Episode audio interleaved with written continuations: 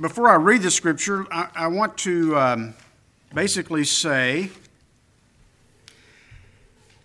that I think, in, in many regards, this is my this is my favorite part of a worship service. It's not preaching.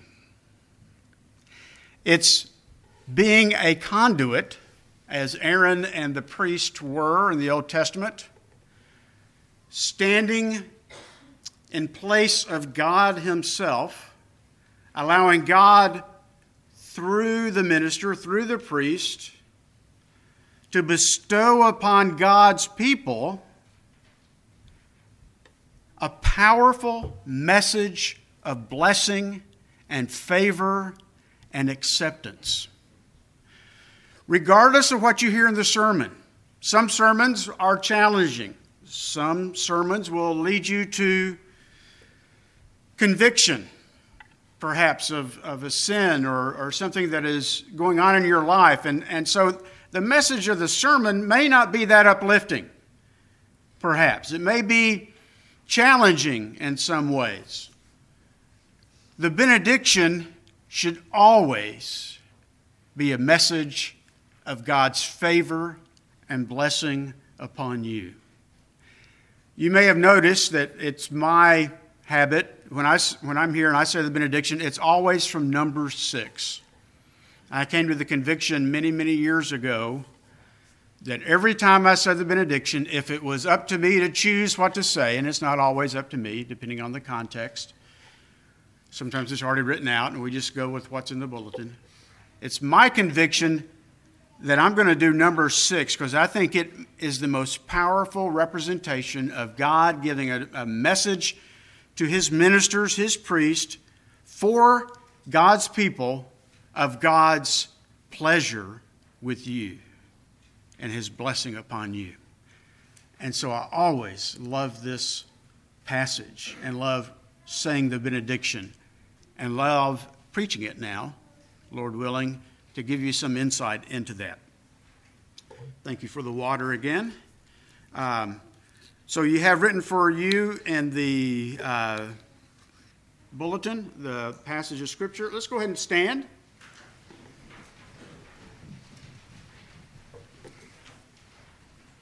Hear now the word of God. The Lord spoke to Moses, saying, Speak to Aaron and his sons, saying, Thus shall you bless the people of Israel. You shall say to them, The Lord bless you and keep you. The Lord make his face to shine upon you and be gracious to you. The Lord lift up his countenance upon you and give you peace. So shall they put my name God's name upon the people of Israel, and I will bless them. Let's bow in prayer. Lord, we thank you for loving us, for calling us to be your people, and for all of us who are your people. There is a special message here of your blessing and goodness and pleasure with us. Lord, we are thankful. Give us ears to hear. And as Ed earlier prayed, Holy Spirit, be present among us to speak to our minds and to stir our hearts to worship you. For we pray in Jesus' name. Amen. Thank you. It was Ed, right? I always call Ed Ron and Ron Ed, and uh, it's the hairstyle that, that throws me. It's so good to be with you folks. And Hazel apologizes for not coming. She really wrestled with that, but we are leaving town tomorrow for at least two weeks, and um, and we're trying to sell the house and stage the house, and, all this, and so she still had a few things that she felt like she needed to do uh, instead of being here. But her heart's here with you folks. Uh, Robert Rayburn, one of the um, uh, the leaders of the PCA a long time ago from uh, Covenant Presbyterian Church, uh, Covenant Presbyterian Church, Covenant Seminary. Too many covenants. Not really. I mean, there's one main covenant, but uh, and it's always good to remember that. Said that no worshiper should ever be sent forth, and that's what the benediction is. It's basically the end of the service, sending you folks out through those doors into the world in which you live, the world that surrounds us. No worshiper should ever be sent forth to serve in their own strength. Therefore, the last thing you hear, Lord willing, is some kind of benediction, a good word that will remind you of the power and the presence and the strength of God upon you as you go forth. And so, some passages of Scripture, and there are a lot of New Testament passages and all that, that there are many that can be used to do that, to encourage you. But that's the purpose of a benediction. Many of you may, may think, well, it's just, you got to figure out some way to end the thing. You got to you got to figure out some way to end the service and you know live long and prosper. You know that, that doesn't necessarily cut it, but uh, uh, but you know see you next time. You know something like you know it's just uh, y'all be safe. You know, what was it? Hill Street Blues. Y'all be safe out there. You know, that type of thing. Uh, you know, some way of ending and sending forth, using God's word to speak His will to you, is the last thing you hear. So even if the you, you couldn't quite get on board with the music, perhaps, maybe you were just kind of dealing with kids sitting next to you, or your husband or your wife, or thinking about that's what's what are we smelling here today? You know, I can't wait to get downstairs. You know, whatever it is that that maybe distracted you away from uh, the responsive reading or praying together or the confession or whatever it might be, the singing of the hymns, even the even the sermon. Though I know you are fastidious in your focus upon every word that comes from this pulpit.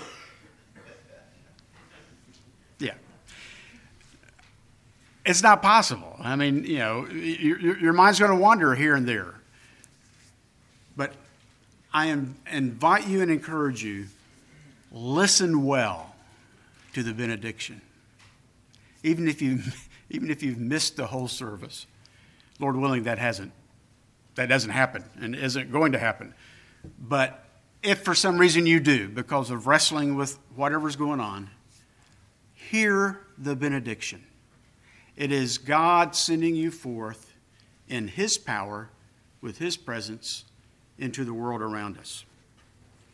So each line of this, you know, it's, a, it's an instruction from Moses, you know, that the, the one who saw God face to face, the recipient of the Ten Commandments, the one who is given the privilege of hiding himself in the cleft of the rock so that he could see the glory of God, the backside of the glory of God, and whose countenance of his own glowed so brightly, the people of Israel could not stand to look at him. So he had to hide his face.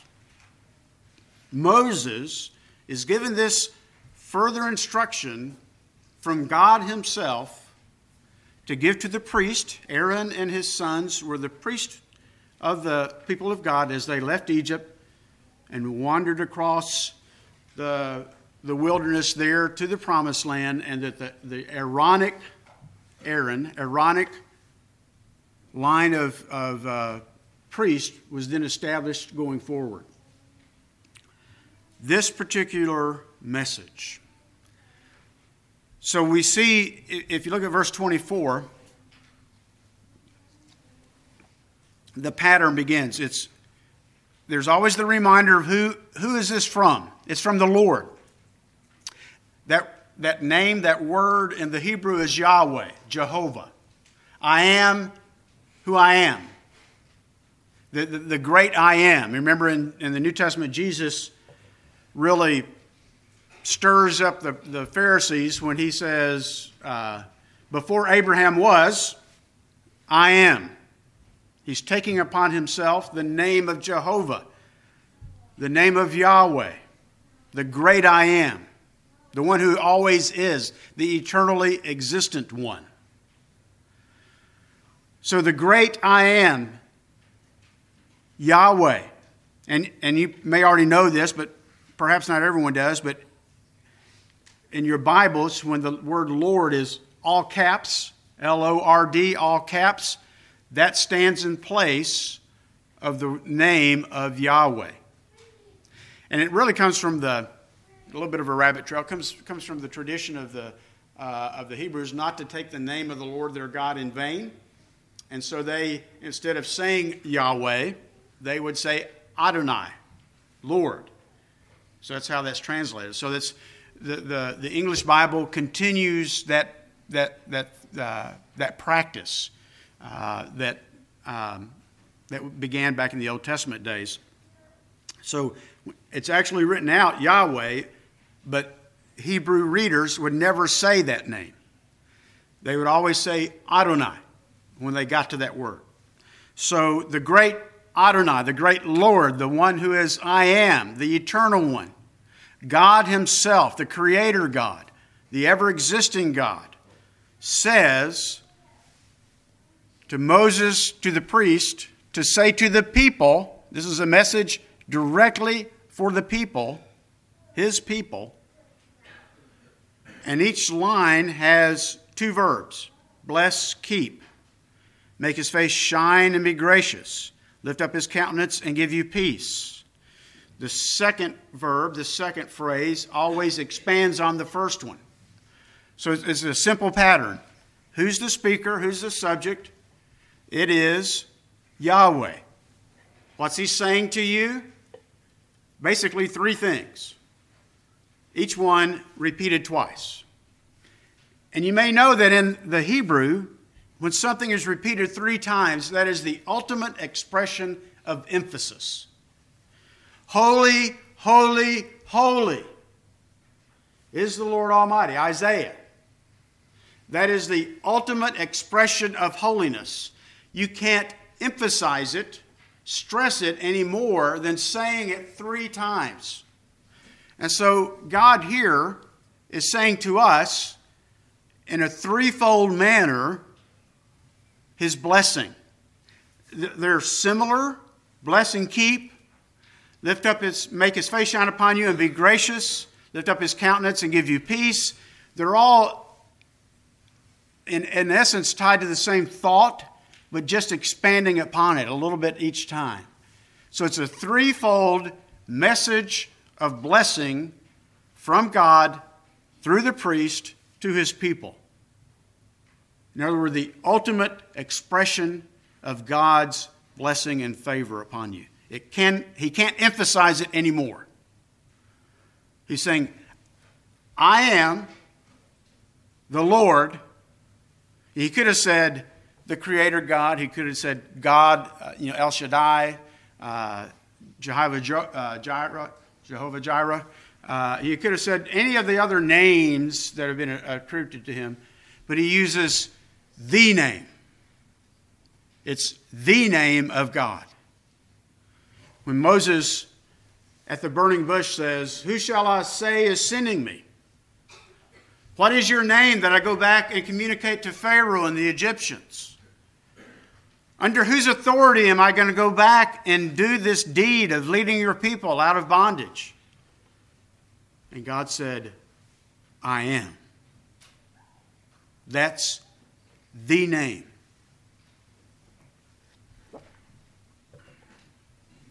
So let's look at the phrases. The first one, verse 24, that God would bless, the Lord will bless you and keep you. Now, I find emphasis in the English translation that the word you is always repeated. In the Hebrew, the specific word for you is not there because in the form of the verb, it's, it's attached as a suffix. Pre, yeah, suffix, prefix, suffix. Yeah. Any English teachers here? Yeah. Anyway, uh, at the end of the word, uh, to, to the verb. So, so it's, not a, it's not a standalone word, but each verb has that suffix attached that it has a specific target. It's not a, it's not a broad statement.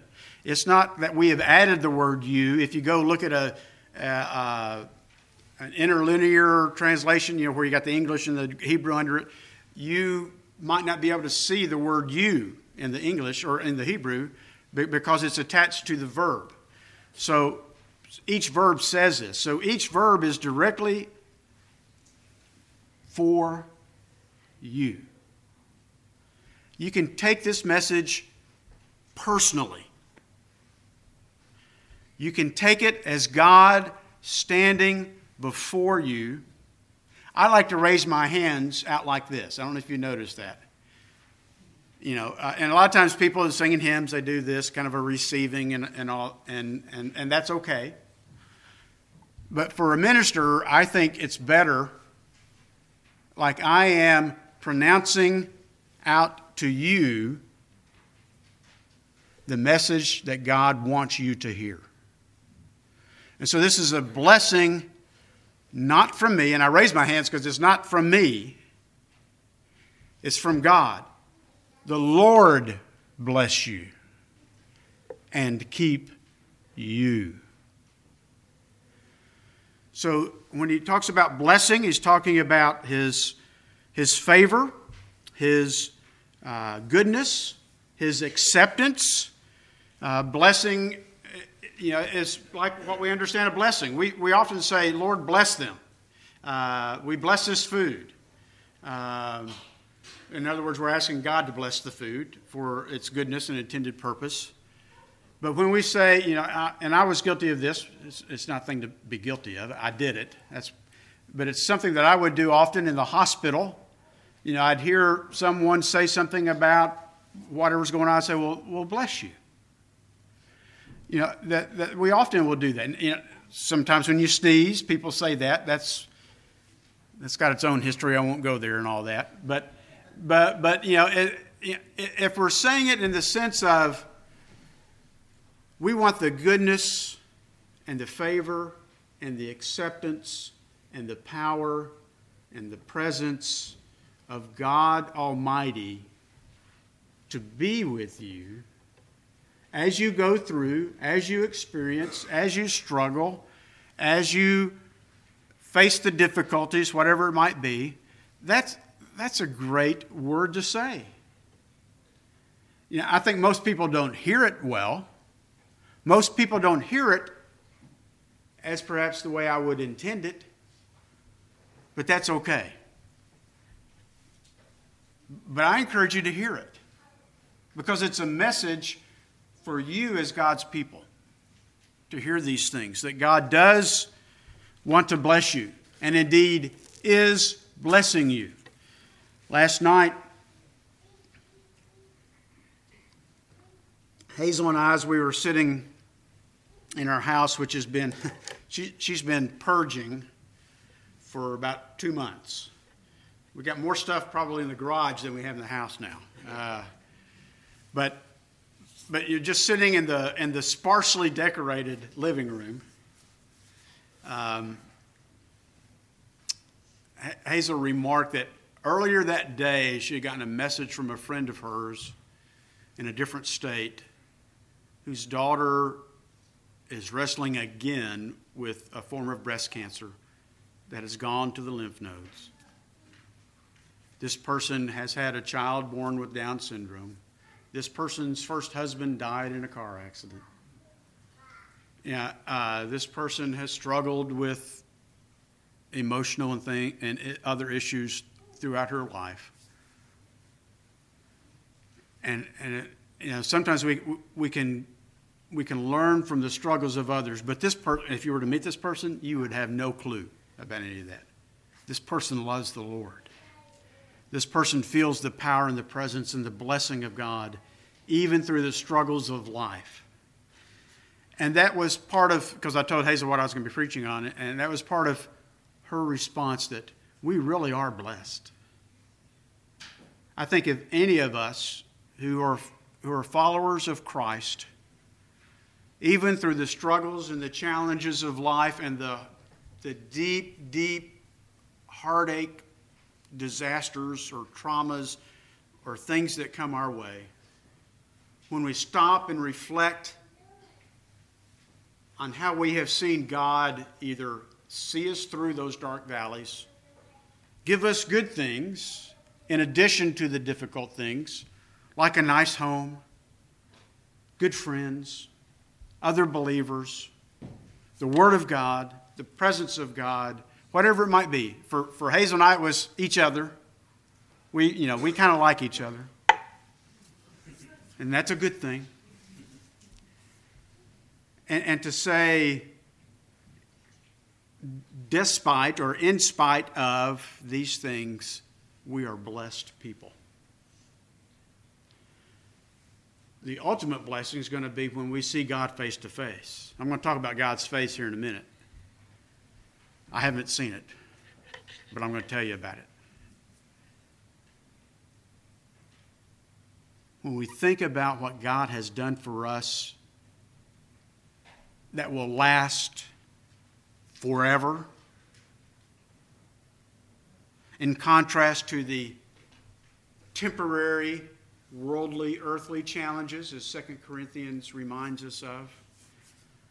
These are temporary challenges that come our way, though they are they they hurt like there's no end to it and it is and you just can't bear it. There will come a day when there will be no more tears, and there will be no more pain, and there will be no more suffering. And that state and that condition, because of God's blessing us and calling us to be His children and adopting us that we might be co heirs with Christ, that status, that state of being where there's no more suffering, is going to last forever. That's a concept that really is hard to imagine. But that's the message of the gospel. That's why you're one of God's people, because you have heard that, received that, accepted that, and Jesus is now in your life. And you are covered by his blood, by his suffering and you are as perfectly acceptable in God's eyes as Jesus is. That's a blessing. And so God says, Tell them that I bless them and I'm going to keep them. There is nothing, no one that can snatch us out of God's hands. His grip is not weak. His grip is sure and certain and secure, and we can count on it more than we can count on anything else. We often like to talk in terms of the world that death and taxes are the, uh, the constants in everybody's life. I've got, I've got news for you. That's not a true statement. Historically, it's not true. The taxes part might be, the death part's not. Historically, Enoch was no more, Elijah was taken up. Lazarus, you know, he, he died twice. But the first death didn't hold him because Jesus called him out of the, out of the tomb. And there will come a day when the people who are God's people, who are alive on this earth, will see Jesus in the clouds coming and they will be transformed. They will not die. So death is not eternal. It's not the constant that we will all experience. There will come a day when someone, it may not be our generation, it may not be the next generation. I have no idea what God's timing is. As far as I believe, it's going to happen this afternoon. Lord, may it be so. There will come a day when there will be people who will not see death. God is keeping us, either for that day when we will see Him face to face and know as we have been known? Or there will come that day when we will see the Lord descending and we will be going toward Him for that eternal, glorious place. Nothing, nothing can change that when you're in God's grip. So He's blessing you, and He saved you, and He gives you the Holy Spirit. He gives you abundant earthly blessings along with the challenges and difficulties, and He's going to keep you. He could have stopped right there. I mean, that's powerful. But he goes on to expand upon that with the second one and the third one because that's the ultimate emphasis. He wants to take that basic thought, blessing and keeping you, and build upon it, and build upon it, so that you understand he can't emphasize any stronger that he wants to bless you and keep you. And so the second verse there, verse 25, the Lord make his face shine upon you.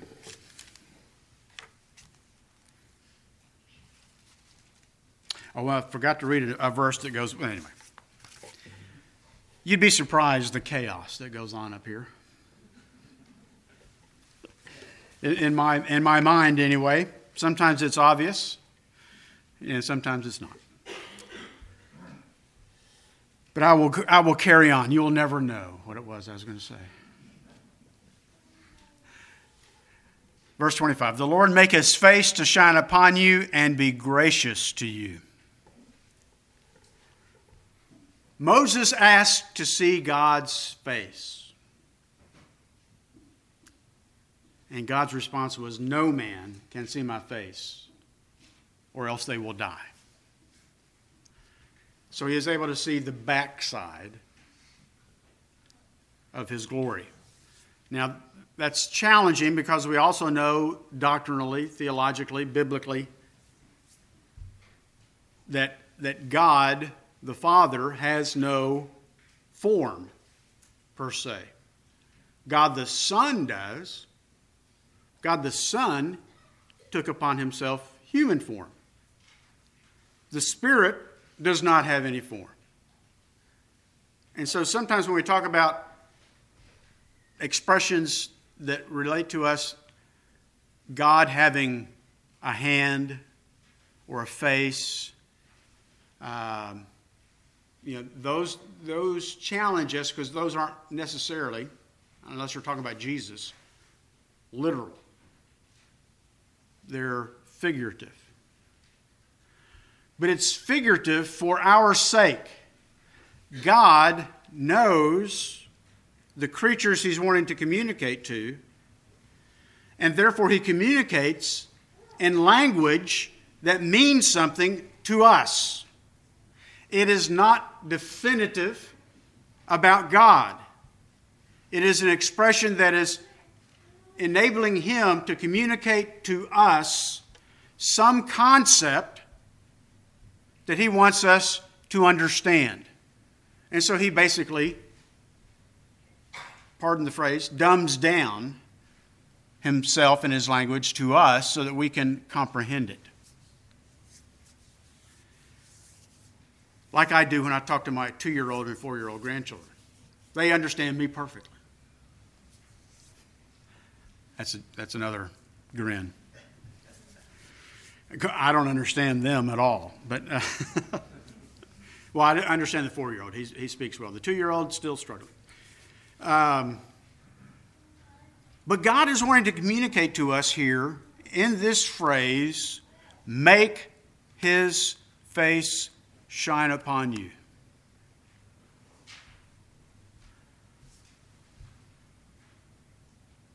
He wants us to know that He is looking at us. It's as if, and please don't take this with any sense of reality, it's as if my face is God's face, and I'm looking at you, eye to eye. Make his face shine.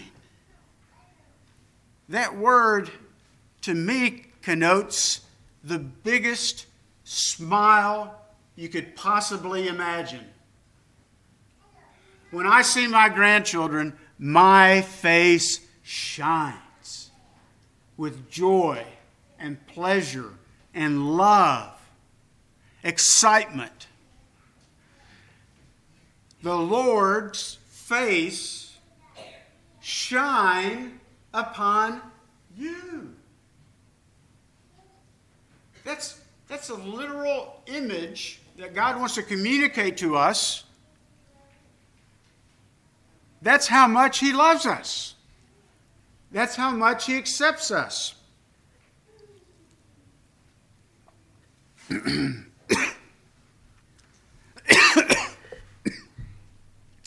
course, you know, go down the wrong way.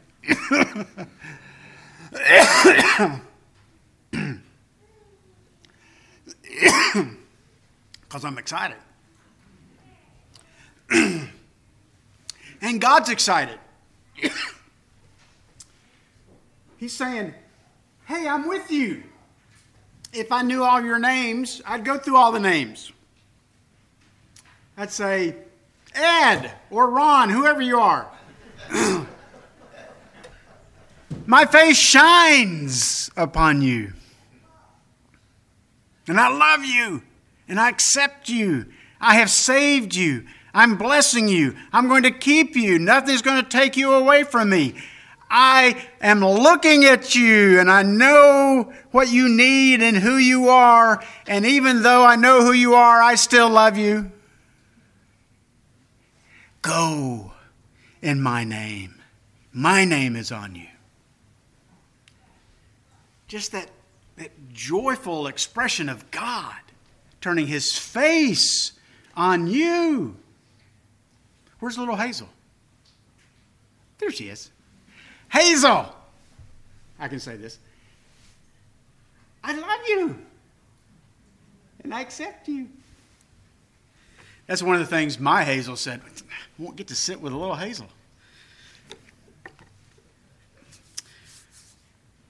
And so you get, the, you get the picture here that God is wanting to communicate to us. So the Lord's face is going to shine upon us, and He's going to be gracious to you. It's by grace that we've been saved. It is His grace that keeps us going forward. It is the grace of God that sustains us. Not anything to do with us and our performance, our righteousness, our perfection whatsoever. Absolutely nothing to do with that. When He first loved us and called us to come to faith in Jesus, as He now loves us, not based upon any kind of good record that we might accumulate. You know, it's interesting, most people who do evangelism door to door, kind of a cold call, you know, sometimes they use questions like, if you were to die tonight, do you believe that you would go to heaven? Some people, most people, probably, would say yes. And then the, the follow up is, well, why? Why should God accept you into heaven?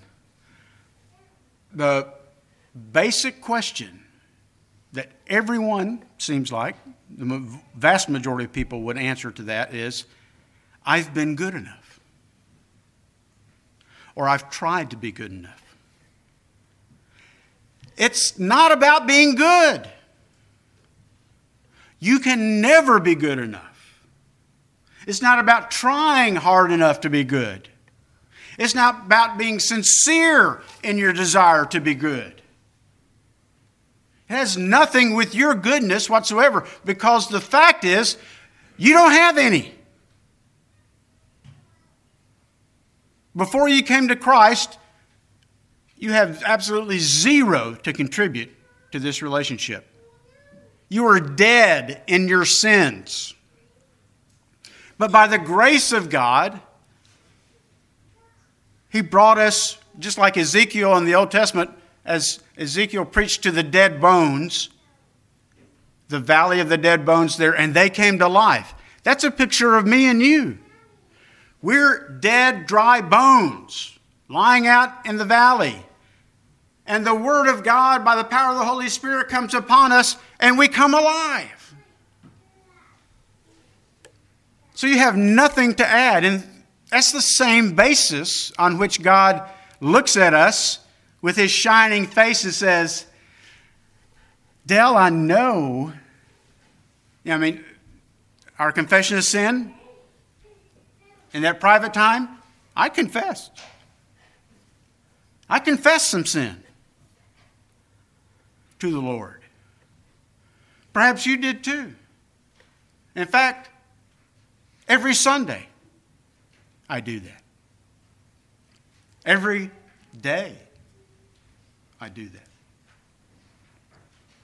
Because there's nothing about me that is good enough to earn or keep God's favor. That's why he says, I bless you, I'm gracious to you, and I, God, am the one who keeps you. Because you can't even keep yourself. The third verse. Since I was here late, I get to go longer? Is that right? Is that how that works? I won't. And Bob, forgive me, I've already gone past the 20. The Lord lift up his countenance upon you and give you peace. That word countenance, you know, the sad thing is I haven't followed my notes one bit. I mean, essentially true. Uh, I'm giving you all sorts of insight to preachers that please don't hold Brad to them at all. You know, uh, he's, he's probably a much more due diligent guy than, than I am. But, um,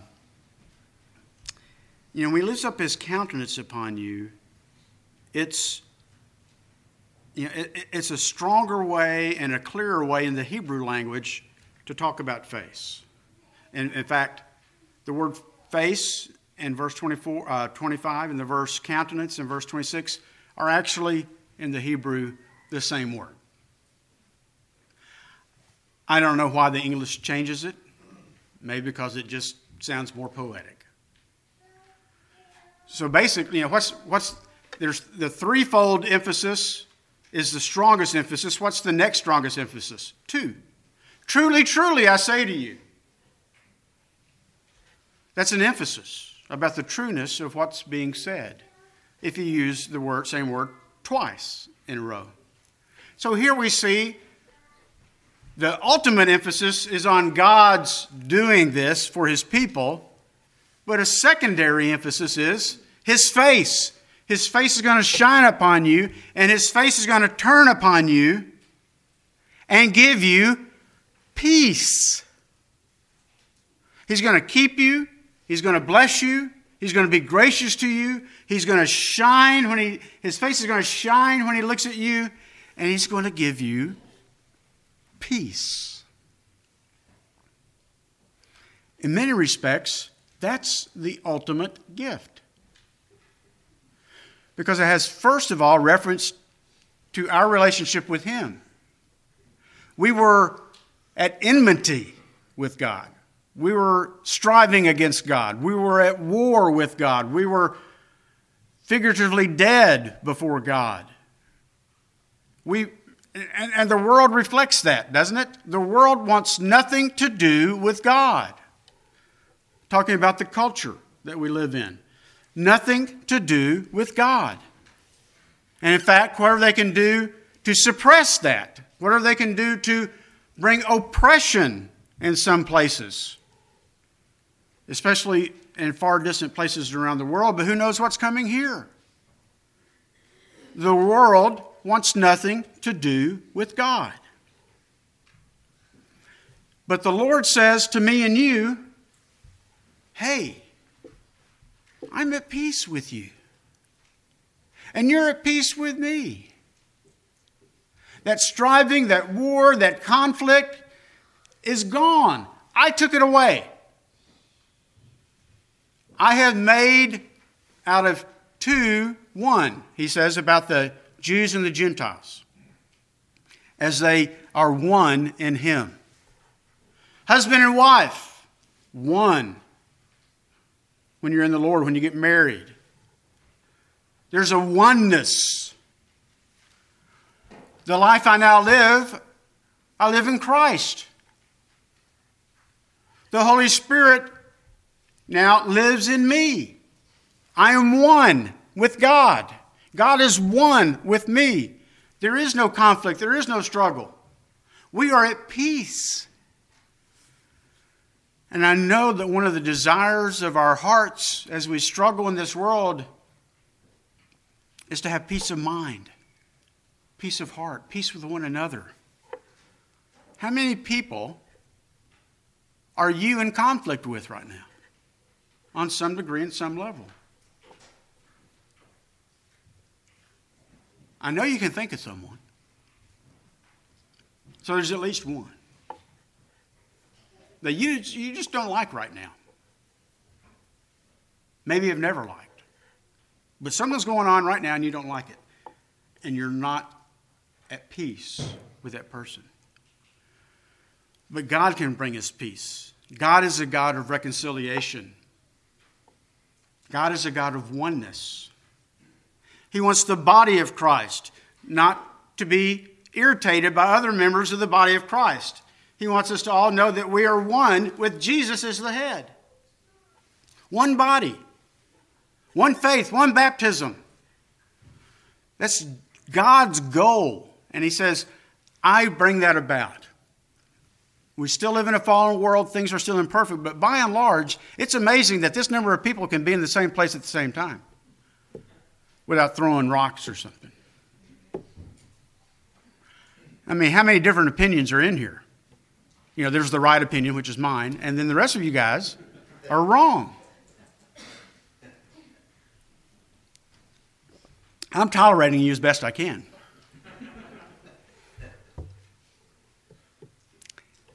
But you get the point? Yeah. We need peace. And God says, by looking at us with that face that shines and says, You are so precious. You are, I just can't believe how much I love you. You know, it blows me away that you are my child. I have adopted you and you belong to me, and I'm so excited. And I want to give you peace. You already have peace with me and by the working of the Spirit and by the blessing of God and the power of God, you will have peace. Now, if we take this message that God blesses us and keeps us, shines his face upon us, graciously deals with us, loves us so much that he wants he, he really wants to watch us play, he wants to watch us do what we do. I love watching my grandchildren do nothing. Don't you? It's kind of like, well, what's he doing with that rock? Well, what's he doing with that leaf? I have no idea, but he's yeah, he's studying it. And I'm studying him, and I love it. That's kind of the way God is with us. He looks at you and he goes, I love what you are and who you are, and I can't get enough of watching you. And he also gives us peace peace with him and peace with one another. Now, if you receive that this afternoon, because it will be afternoon in a minute, I'm sorry to say, and you go out that door filled with those thoughts the world's going to notice.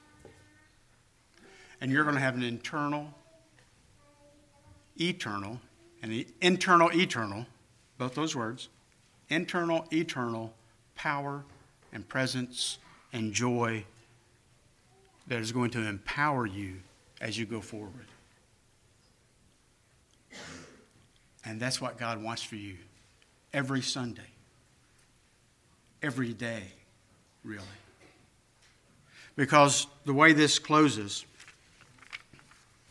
verse 27 So shall they, the priest, put my name upon the people of Israel, and I will bless them. Now, I have a whole other four pages here on the name. I could. I could have 40 pages on the name. There's a list of names of God that you can go to a book or a commentary and find. But all of those qualifications or, or characteristics of God that that particular name refers to, the Lord of hosts, Lord Sabaoth is his name. That's the Lord of hosts. Uh, he's the Lord God Almighty. He's the Lord who provides. You know, you can go on and list all sorts of names of God. They're all encapsulated and summarized in the name, the one name, the singular name of God. And it's that singular name of God and all those attributes that come from the other names that he says, they're yours. In fact, if, if you have your Bible, I really do have a lot of verses that go with all this. And, and you know, you've heard me say them without referencing exactly where they are. Um, that was for the sake of time. In Revelation uh, chapter 22, which is the description, it's the last chapter of Revelation, describing glory and the events that will be ahead for us. In verse 3,